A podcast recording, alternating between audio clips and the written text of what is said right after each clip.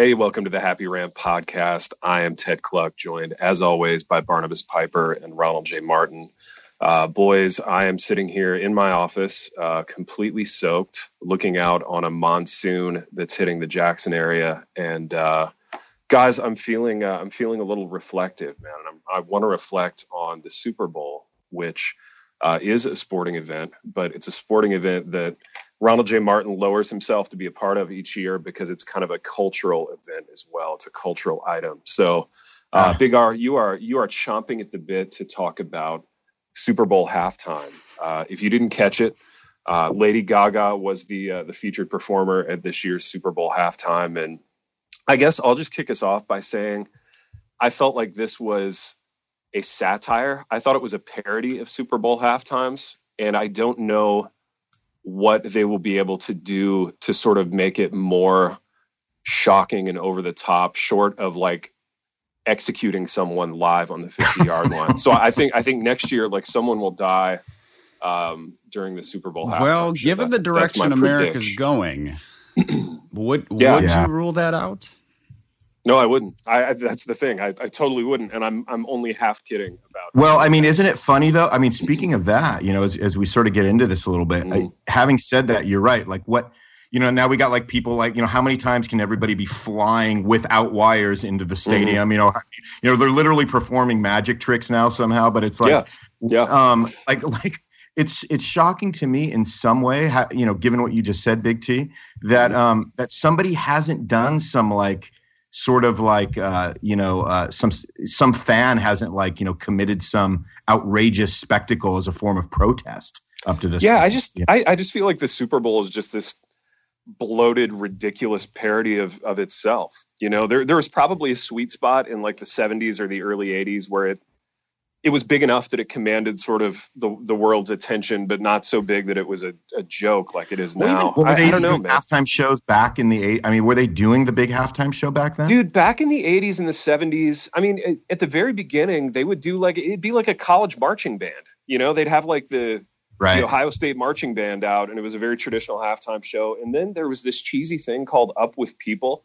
And you know, for like a decade in the '70s and like the early '80s, like they would do the halftime show um, and it was just starting to become a little bit of a gong show by the by the early 90s. Like I remember I had uh, I had somebody over. I had this girl I liked over for a to to the Super Bowl. It was in like 90 it was like 93. Was that the I think it was the Cowboys. Okay the Cowboys and the Bills, but it was Michael Jackson like hologramming himself all over the sort of the rim. Oh the yeah, yeah, yeah. Everybody's talking about that right now as they're reflecting on Gaga. Yeah, That's fun. Yeah, yeah. And it was really cool. You know, it was yeah. really cool, but it was also like, you know, halftime became like this forty-five minute affair, and it's sort of like, you know, as a as a player, as a football player, you hate that because it's you go into the into the clubhouse, you get completely cooled off, and it's hard to like. Apparent, apparently, the Patriots didn't hate it. Yeah, they love it. It Seemed to work out pretty well for them. No, Gaga, please play a few more songs. Right, please play another make America hour, great again, and then we'll come out and destroy Atlanta. Big R, can we can we talk a little bit more about the show itself? It looked to me like she was wearing like a uh, the the term that was being bandied about at my party was uh, a knife suit. It looked like she had a knife suit on, like a suit of knives at one it point. It was kind of like yeah, a onesie and, uh, of yeah. knives, though. It was because it, yeah, it was like a onesie. It even had like that yeah. awkward like diaper thing that kind of it had a bit of that awkwardness to to the way it was. Uh, she's looking to she's looking to get a show on the Food Network, so she wore a uh, you know a onesie with uh with like Ginsu, Ginsu knives, the, right? the cutlery onesie. She could cut through a lead pipe well, so okay, so here's what was interesting to me. So look, I mean, fellas, I mean, I, you know, certainly I, I, do the Super Bowl party like every other normal American every year because the food well, is did good. Did you just compare right? yourself to a normal American? Yeah, and I usually don't do that because we all know that's not true. But um, just for the sake of trying to lower myself, as Big T just put it, to the uh, general. Mm. To the, know, uh, the general plebes and the masses. Yeah. Yes, got it. Exactly. But this is what was crazy. So this is like a post church you know, Super Bowl gig that we invited the whole church out to, you know, because that's how we roll. Oh, and, you had uh, evening church, man, committed to that. Oh, you know, absolutely. Super Bowl's not stopping us. I mean, literally, Correct. just we said, "Hey, we're gonna we're gonna just jam out of here, and we're gonna do the Super Bowl gig." But this is what kind of got me because everybody, I could tell there was sort of this, you know, the feeling in the room, the mood in the room was like, "Oh no, what's Gaga gonna do? What is she gonna do to offend us?" Mm-hmm. And um, so you walked in in a loincloth just to make everybody feel at ease. that's yeah. well, I know that's that's what I preached, and then I then I clothed myself and went to the Super Bowl gig. But the uh, but here's the thing: like my my prediction was that she was going to keep it real safe, and shockingly, like she did.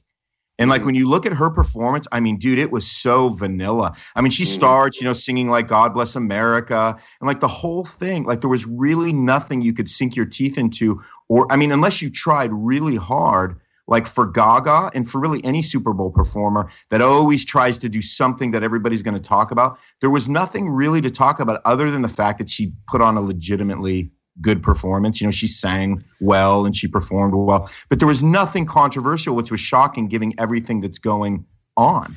And um, and I don't know, you know, give, you know, my background tells me that well gaga's last two albums have done really poorly. Like she doesn't need bad controversy. She needs she needs good performance now to sort of get mm-hmm. herself out of the hole that she dug into. But i was just kind of shocked that like she didn't do really anything political. She just stuck to her songs kind of did it you know made it kind of pro america and god bless america. I mean dude she tried to include like literally almost every people group religious and otherwise into her performance to not offend and I well, thought wasn't that I mean, wasn't that the theme of the entire yeah, it was night? In, in, I mean, in, Pipe, talk about the commercials. Well, yeah, I mean, it was it was it was yeah. inclusion and and be, America being open armed, and so I mean that was the interesting thing. She starts with "God Bless America," which is the super sort of traditional patriotic song, and then and then mm-hmm. includes all these people groups, which the commercials did as well uh, in terms of in terms of refugees and immigrants, which I any one of them was a well done commercial but it felt nothing makes me want to buy a crappy Ford car more than thinking about refugees and immigrants. But but it was you know I'm I'm in now on the Ford Focus. It became I think you need some lumber.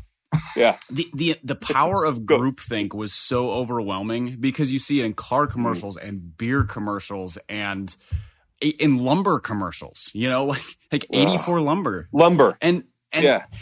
And all of those commercials were well done individually. And if there had been two of them, it would have been like those were those were standout commercials. They were artfully done, but it became it became like being on the internet where it's just hot take yeah. after hot take and so even if there's some some well thought out ones in the middle there somewhere you're just like sweet mother can somebody just make a joke like what happened what happened to the budweiser frogs or something like just do something Hype, were there any were there any funny i kind of missed a lot I of the commercials out on commercials the, after the first half because i was like this is the worst were there no funny commercials? I don't remember. No. Um. Well, yeah, there was no. like the Skittles the, commercial. The Buick there one, was... the Buick one, where he's like, "If that's a Buick, then my quarterback's Cam Newton." That was pretty funny. You know, I, I mean, it was like I missed that. It was sort of like funny, that. like you would see during a normal NFL game. It wasn't Super Bowl level quality, yeah. but it was.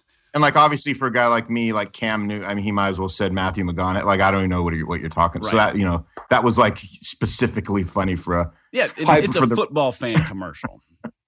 Right. Type I would have loved to have been in the pitch meeting uh, at 84 Lumber corporate headquarters as they're sitting around a table with an ad executive going, "What we need is a really heart-rending, heartstring pulling short film about about immigrants in order to in order to sell two by fours and, and like, apparently that you know, was uh, censored which is why they couldn't show the whole i mean granted it was like a four and a half minute commercial but they apparently it was censored or something so they had to show the end Christ. of it online because there was questions about it being too political because it, it ended up being tied directly to a wall at the Mexican border. So Oh, I see. Um, built out of lumber from '84. Here's lumber. the thing. I, I, yeah, I will, that Mexico. no, they they built a they yeah. built a, a, a, door in the wall. It's a big door. So oh. to to welcome oh, immigrants okay. or refugees or mm. uh, any poignant eighty four lumber. But here's the yeah, but Piper, that's the one. That's the one. You know, there's always the one commercial everybody's dialoguing like about. And that's the right one. Now. That's yeah. the one everybody's we, talking we have, about. We yeah. have fallen into the trap. Here's the funny thing: is you know that they're sitting in that that pitch meeting, going, "This is a really big risk for us because who do we serve? We serve, mm-hmm. you know, sort of the the blue collar, red blooded American builder." Well, yeah. Who, like liberal hipsters yeah, are building. They, are they're, uh, they're buying the wood that they're they're buying the reclaimed yeah. wood that 84 sold 18 years ago. Right. That's what hipsters. They're buying doing. like a they're buying the wood from a barn that just fell down. that That's not true, guys. I just ago. placed I just placed an order yesterday for like six or seven tons of 84 lumber. I mean, I'm I'm just going to build baby. Is that something for now is that for because stage? What are you is that for building? stage sets at Substance. stagecraft. Yeah, yeah, I'm- I mean, stagecraft right- at the church. Yeah. I said, guys, we it's time to build something again, but do not build anything if it's not using 84 lumber. That's kind of where I'm. Mm. Yeah. You know what? You got to be a leader in your church. You got to lead your flock, and I'm glad you're doing that. and I and I lead them to 1984 lumber. nice. Pipe. Put a put a put a fine point on the game itself. I know Ronnie doesn't want to Oh, talk about the game, and we're not going to get bogged down. That's not down. true. in- That's in- not true at all. Why do you say? I mean, Minutia we about the to- game. I want to talk so about the game. I mean, I'm all for comebacks. I'm all for people. I'm all for the underdog, even though All right, they weren't the listen, underdog let's- I was coming back. say at the the end. Underdog like- didn't win. the underdog lost. They were the underdog. They were the underdog up until the last, the last, you know, however many minutes, though. Right? You know what? I'm just glad something good finally happened to Tom Brady and Gisele Bundchen. That's right. They, you know? they have. I mean, they, they, have lived a downtrodden life. It was really, really good have. to They've see had them tough life. scrabble to the top Yeah. of the heap to get a glimpse Even I know of the that. glory. you know, good for those Yeah. kids. Good for hey, God Ted, bless uh, those Ted, kids. really quick, man. Yeah. Before, before Piper goes on, can you Mhm. can you pronounce Gisele's last name for all of us? A few I don't know. I, I literally don't know. I was just taking a stab at it. No, I like though. I like what you dark. said. I, li- I like the vowel pronunciation with that. Can you do that again? I went with a long U, Bundchen. Yunchin. Yeah, I don't know. Is that it? Can we roll Somebody with on the that? internet, tell me. Somebody's going to well actually That's right. about that. Um, you know, I would love it if Gisele just tweeted back at us and I know gave she's us a some listener. enunciation. I know you she that's is. I gonna know she's listening. And somebody can send her a box of a box of uh, you know good Why don't humor we just call her she does. Gisele Brady and be done with it? Maybe that's easier. That's outrageous. Uh, sorry, way that's, too ah, that's so traditional. traditional. I'm such a She's jerk. You're a misogynist for Oh my gosh! You know what? I'm gonna move. Me and Jared C. Wilson are gonna start a podcast now. I can't do this. Well, why don't you go start one with Steven? He's probably his his is probably coming to an end. dude what i what i thought was fascinating about the coverage is that so usually um especially when troy aikman and joe buck do a game usually there's a lot of cutaways to troy aikman and joe buck Mhm. except that this time there were very few of those and there were all cutaways to like gisele Bundchen's like luxury box showing her just being Just sitting. sort of yeah, sitting or being like spastically uh, reacting to things that were happening on the field. Um, which, honest to gosh, I have to tell you, like if you're Tom Brady, that's the fantasy, right? Yeah, like you want your lady that dialed into. The yeah, she's not just sort of And, sitting uh, up there being like, "Oh, did someone score?" Like she's well, Yeah, she she has yeah. uh, she has inserted herself into like Patriots football where she she called out Wes Welker for she called out Wes Welker Yeah, for dropping absolutely. passes a couple years ago and stuff. She's she's a diehard fan Yeah. of of it, at the very really least is. her husband, uh, seemingly of Mhm. football and and the Patriots in general. And to be honest, I'm pretty sure the reason they didn't do cutaways to to Buck and Aikman was because Joe Buck's facial hair was the worst thing I've ever seen. I mean, dude, I honestly did he like, not know the was so- Super Bowl was coming up? Like shave or grow a beard for Yeah. two weeks, not four and a half days. Dude, Joe Buck and the facial hair thing, man, it's fascinating. What do- what do you think is the is the thought process there, pipe for him? I mean, is is he trying to go more rugged? Is he trying to be less like Fay and Smug and Bob Costasy at this point in his life? What's the know. what- what's going on there? Yeah, he well apparently he he has had uh you know significant I don't know whether the hair plugs are numbered, but significant numbers of hair plugs, hair plug treatments, Mhm. lots of them. Mhm. And and it got Mm. to the point where it caught I think it was very painful for him and he got hooked on painkillers and Mhm. I think he wrote about this in his Mm. recent autobiography. So maybe there's Mhm. something tied to that and and I I don't know. It just that would just seem like a really odd choice to me to go with the we're going to go with the 4-day shadow. You know, it's Dude, if you had to sit next to Troy Aikman though, Oh. like for the entirety of your career and just be the little like the little man who didn't Yeah. win a bunch of Super Bowls and wasn't this like lantern jawed American hero, like that would that would create some serious like psychosis. yeah, I would I would turn into think. like the full on You know? Joaquin Phoenix, you know, beard, Oh, yeah. sunglasses, strung out thing. That dude it's honestly like it's a fascinating social experiment to just see how being in the presence of troy aikman year after year is like slowly destroying joe buck you know which is why when I- he does baseball, you're like, "Oh, there's a human in there who's pretty gifted." dude there's a dude right there's a little there's a little like lilt in his voice there's a there's a, a sparkle to him when he's doing baseball that's that's not there when he's doing football it's fascinating Yeah, I, I don't I don't know that I could. I mean, Aikman is not to speak ill of the dead, but he's pretty terrible. no man I, I can't hit on troy aikman he was he was such a great player like i i get some sentimental about about players so even if they're bad in the booth i, I give it a, a mulligan Fair um, enough. Big R, do you have anything else to share about uh, about the game, about the spectacle, about um, just the, the the entertainment item that was the Super Bowl? You know what, man? I think I like it. I'm actually a big fan. It's the only game I watch, you know, every year. I know that's going to just upset some people, even after knowing all of that about me. But um, yeah, no, I actually really enjoy it. I think it's great. You know, here's what, man. If you want to do a little uh, commentary on it in terms of where the nation is at, I mean, it's it's good to see. You know, uh, it's good to see a team that was even favored be down by that far and able to come back. You know, mm-hmm. at the end. You know, it was definitely an. You know, especially whether you were a, a fan or not, it was a it was sort of a uh, it was a hopeful ending. Um, yeah. You know, the performance was hopeful. It's I think nice it was an, it was it was it was entertaining. I mean, uh, you know, even people that that hate the Patriots enjoyed the game, and sure. um, so you know, I, th- I, think it was a uh, I think it was one of those cultural um, you know points of uh, of hope that people can look back on and go. Okay. Yeah, That's, sure. You're very clearly not a football fan because I'm pretty sure most people are like, "Oh no, evil won."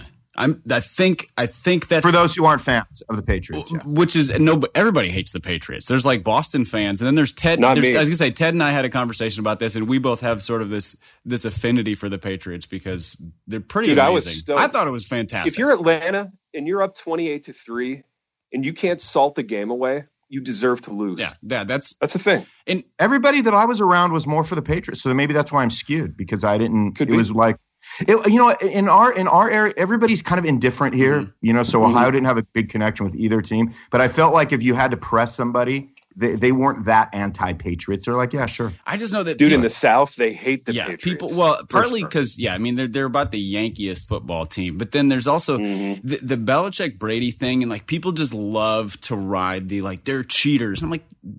Maybe they deflated footballs, and honestly, that doesn't have any effect on the game.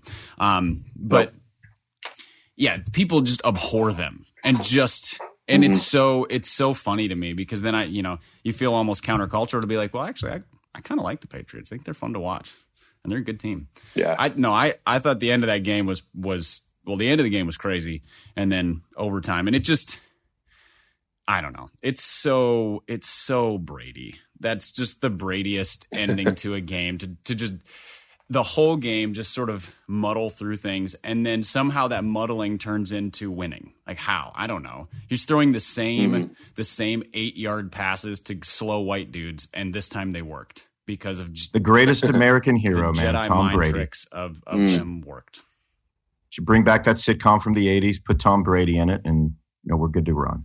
But guys, this is getting embarrassing because this is a this is an app that you guys should have done, and I don't want to. I feel like I'm losing my rep right now, so we got to wrap this thing. well, you know? okay. Well, there's not. I mean, yeah, we don't want to do football commentary. That's boring. So I think we I think we've done enough cultural commentary. Clearly, everyone hates that, judging by all the positive right. comments. Yeah, everybody hates sports. So yeah, yeah. Well, boys, we have uh, we've we've sort of wandered to and fro throughout the Super Bowl in that we've completely avoided the game itself. Um, and until next time, Rachel the Held Evans. The Happy Rant is brought to you by Resonate Recordings. Resonate has helped us with our editing and mastering pretty much from the beginning of the podcast. If you go to resonaterecordings.com, you can see the full range of services they offer. So if you're considering starting a podcast, they are the ones we recommend going with. Mark and Jake do a fantastic and timely job with all sorts of podcast services. Again, go to resonaterecordings.com to see their prices, to connect with them and ask any questions, and to see what they can do to help you launch, edit, master, and improve your podcast.